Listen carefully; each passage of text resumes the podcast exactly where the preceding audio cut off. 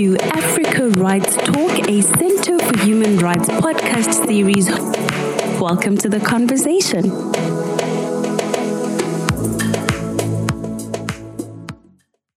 Hello, everyone. My name is Tariro Sekeramayi. I am an LLM candidate at the Center for Human Rights at the University of Pretoria. I also work for the Democracy and Civic Engagement Unit at the Center for Human Rights. I'll be having a conversation with Bonolo Makgale. Please, may you introduce yourself, Bonolo? Thank you, Tariro. My name is Bonolo Makgale, and I'm a program manager of the Democracy and Civic Engagement Unit at the Center for Human Rights. Thank you, Bonolo. The conversation that we'll be having this morning is a contribution to the Tech for Rights campaign, which is the current campaign being run by the Center for Human Rights, which looks at the impact of new technologies on different aspects of human interaction, as well as the impact of new technologies on human rights. One of the main missions of the Democracy and Civic Engagement Unit and a key part of our work is to develop strong and direct democracies in Africa, as well as amplify the citizen voice. One of the ways that African citizens are amplifying their voices is through the use of social media as a tool for protest and activism, which brings us to our conversation and the topic of today's podcast, which is looking at social media as a tool of solidarity, protest, and activism in Southern Africa, particularly looking at the case of Zimbabwe, South Africa, and Eswatini. So, as I've mentioned, internet access and social media use have increased in Africa. At the end of 2020, there were 232 million Facebook subscribers in Africa, making Facebook the platform of choice, followed closely by YouTube and Twitter as the most visited social media platforms. Africans use social media much like the rest of the world for social and personal reasons. Africans also use social media for work, and we have seen the rising popularity of social media rooted careers. Social media has also been used as an alternative form of news and we see another use of social media that is gaining popularity on the continent and the world over, which is social media as a tool for activism and protest. One will note, though, that this is not a completely new phenomenon on the continent. If we recall the Arab Spring, which were protests that were organized and gained amplification through the use of social media. Now, in the Southern African region, the use of social media as a tool for protest is a fairly new phenomenon, particularly in this region. Before we go into the use of social media as a tool of activism, protest, and solidarity, it will be important for us to reflect on the nature of protest in this region before social media. That is a reflection on the pre and post apartheid era in South Africa, as well as the colonial and post colonial era in Zimbabwe and Eswatini. And this will give us a picture of how the protest space has evolved through the use of social media. This brings me to my first question of the episode. Bonolo, may you give us a brief reflection of what the protest space looked like before social media? I think as we reflect on the three countries in question, it is important for us to remember that the political culture legal, and civic space are quite different in all these three countries.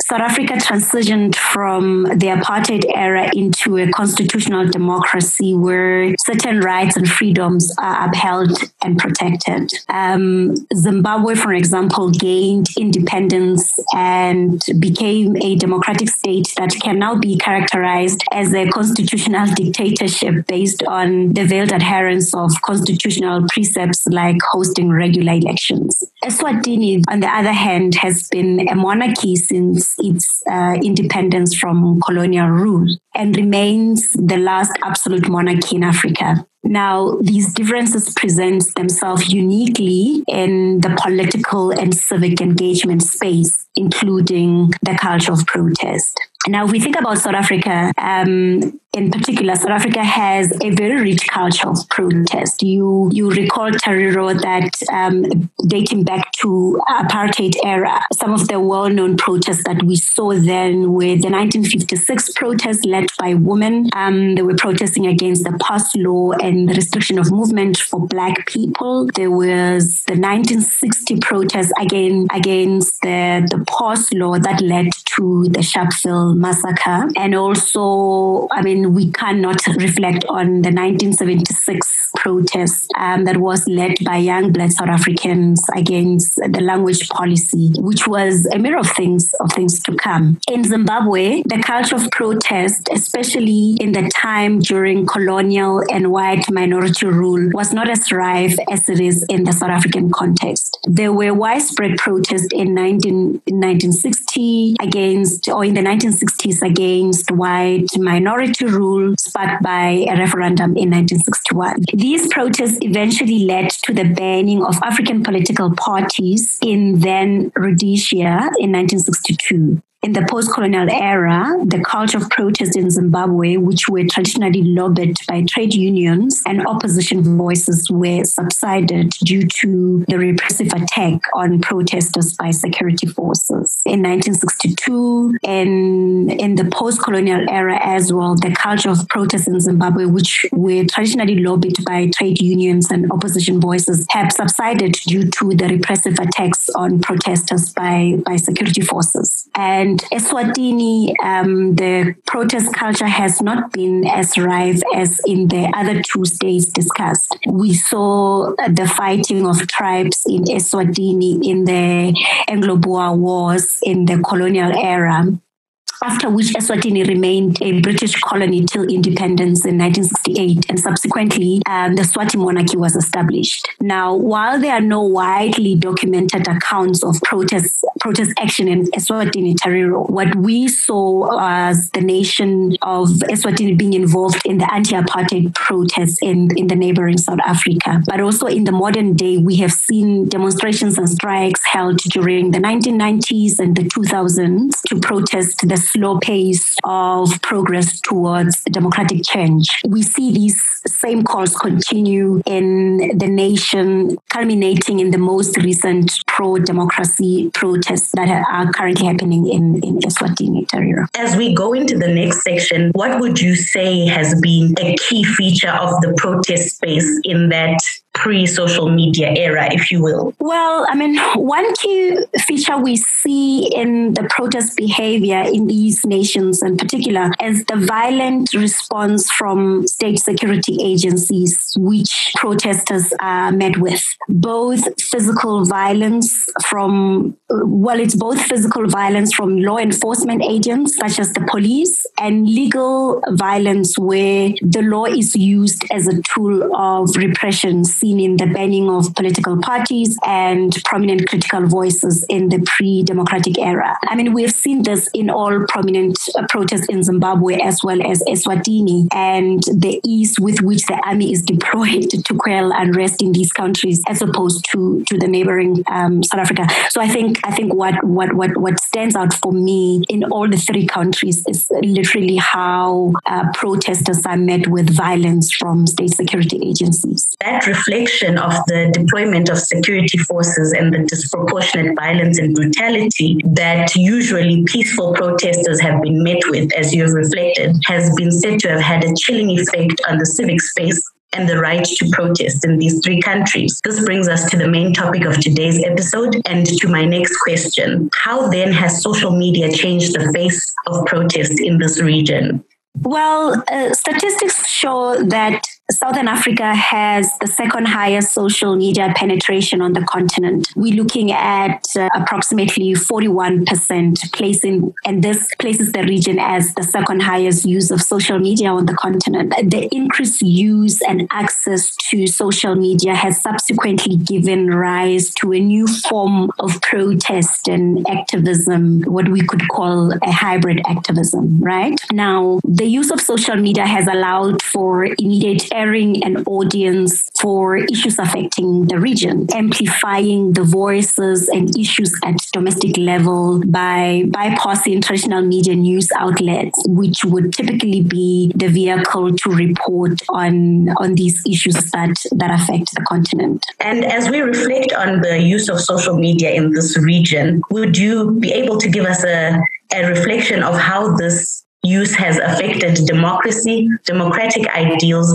and access to the civic space? Well, I have one or two points here. I mean, social media has provided us with a platform for increased connectivity of protests. And what this looks like more pragmatically is that it has had an effect on the balance of power and provided a space to hold states accountable and bring them under public scrutiny. Beyond providing this increasingly connected space, social media activism has raised awareness about abuses by, by states through the increased visibility of some of the human rights violations and state sanctioned violence we see in this region, which may not have been the case in the era before social media due to censorship and the control narrative, especially in repressive states. Now, you know, repressive tactics that shrink civic space have now been outsmarted by, by social media. And, and, and secondly, I think what social media has done is that it has provided a platform to extend the civic space where access to rights such as freedom of expression, freedom of assembly and association are deepened and broadened beyond repressive regimes and has also become a platform to lobby for these rights. Also, Tariro, the hybrid nature of social media protests has also made this a space for, you know, effective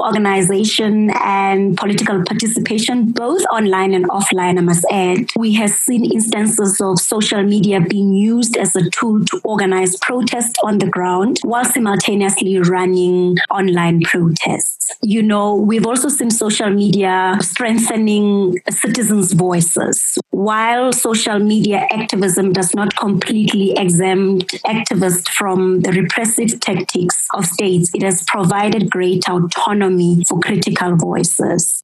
Lastly, social media activism has also paved the way for a new form of Pan African solidarity, similar to what we saw in the colonial era when African people united to assist each other in their respective fights against imperial and minority rule. We see a similar approach through increased and almost instant unity that is fueled by social media activism. If one reflects on the movements that have gained continental solidarity, um, you know, just to mention a few. There'll be hashtag um, Anglophone crisis in Cameroon, hashtag End SARS in Nigeria, hashtag Zimbabwean Lives Matter in Zimbabwe, hashtag Am I Next in South Africa, hashtag Justice for Thabani in Eswatini, and hashtag Shut It All Down in, in Namibia. And all of this, it, it just reminded me of a beautiful quote by, by Frantz Fanon. He each generation must, out of relative obscurity, discover its mission, fulfill it, or betray it. One sees the use of social media in this way as the, as the discovery of the mission of young Africans towards fulfilling the long lamented Africa that we want to see. So while we see the definite benefits of social media through the reflection you've just made and its positive effects, including its important influence on the civic space, activism, and protest action, social media, like any other tool, has its downside and can be open to abuse. Um, this is abuse that can be on the part of the states, the users of social media themselves, and even the hosts of these platforms. What have been some of the shortcomings of social media as a space for activism and protest, in your opinion? Um, I mean, there are downsides to the use of social media as a platform for protest and activism. You know, one can make a reflection on the rise of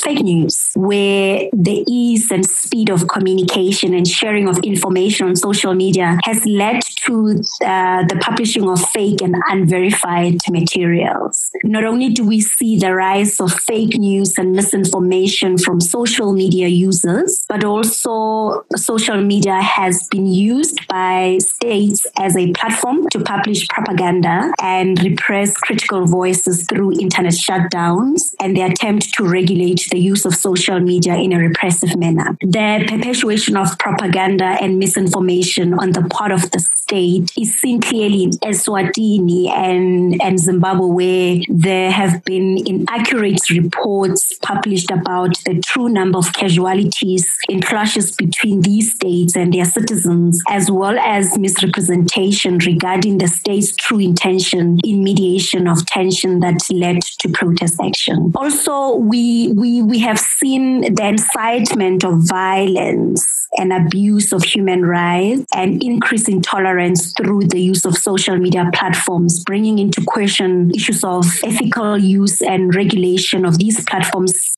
um, which brings into question, you know, ethical use and and regulation of these platforms we we saw this prominently in the case of Julius Malema, where he made assertions to kill the Boer from a popular South African struggle song, which he published on Facebook. And what was interesting was that Facebook did not take down Julius Malema's post in the interest of what they call public interest, while the South African court found him guilty of hate speech. And also, Tariro, the inequalities that exist offline in terms terms of equality of attention and access are also perpetuated online. We have seen this with the amplification of popular voices and the rural urban divide, where prominent voices in the urban areas own the narrative around popular protests and leaving others behind. A case in point, we saw during Fees Must Fall in South Africa, where protest action at Wits University, at the University of Cape Town, at the University of Pretoria received more attention than protests occurring in, in other parts of, of, of the country. As we conclude today's episode, I would like to find out what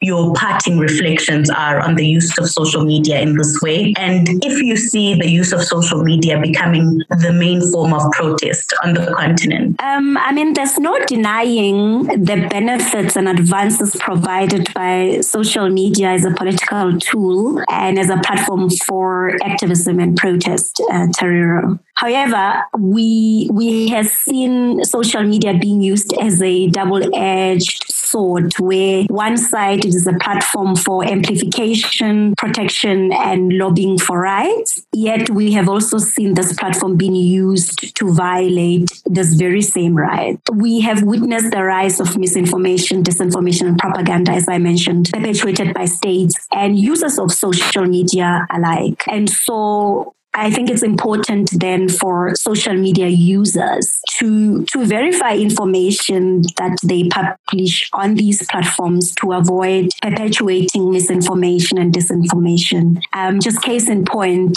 in recent times, we saw in Nigeria the video that sparked the hashtag EndSARS movement was in fact fake, and, and similar incidents have also occurred on other parts of the continent. So I think it's very important uh, for social media users users to to verify information before they share it. Also, in our in our use of social media as activists, it's important for us to do so responsibly and for us to truly adopt a hybrid nature to our activism where we don't neglect the ability to organize and participate offline as vigorously as we do online. I think Tara, you know of this critique that that's out there that social media protest is lazy because we we are hiding behind behind our screens. So I think um, we shouldn't neglect the ability to organize and participate offline as we vigorously do online. While we recognize the expansion of the civic space provided by social media, we acknowledge the important role these platforms play. We must be mindful of our participation so that we also don't leave democracy at the doorsteps of, of technology. I mean, the largest thing social media has made possible again is access. Access to spaces that are ordinarily unreachable, hence the repeated internet shutdowns across the continent. Whenever young people are observed to be making some headway in making a chosen plight known. Access to spaces that are ordinarily unreachable, hence the, the repeated internet shutdowns across the continent. Um, despite there being a cost factor attached to internet shutdowns, governments would rather suffer economic loss rather than allow for diverging voices and opinions to circulate. And lastly, the propagation of the herd mentality cannot be ignored as a negative effect effect of social media in activism. Despite social media um, democratizing the space uh, within that, there are still voices that have been taken as the authorities within the social media space whose opinions are not challenged. And when they are challenged, the debate uh, degenerates to insults and canceling, you know, the cancel culture that, that is prominent on social media. And so, because of such shortcomings, oppressive governments have routinely found a lifeline in such personalities who then wash down vibrant activism and, and commentary. I'll, I'll end there, Tariro. Thank you. Thank you, Bonolo, for those reflections. Uh, it's a call to mindful use of our activism on social media, but also not denying the definite benefits that social media has added in this space. Thank you so much for your reflections and for joining us on today's episode.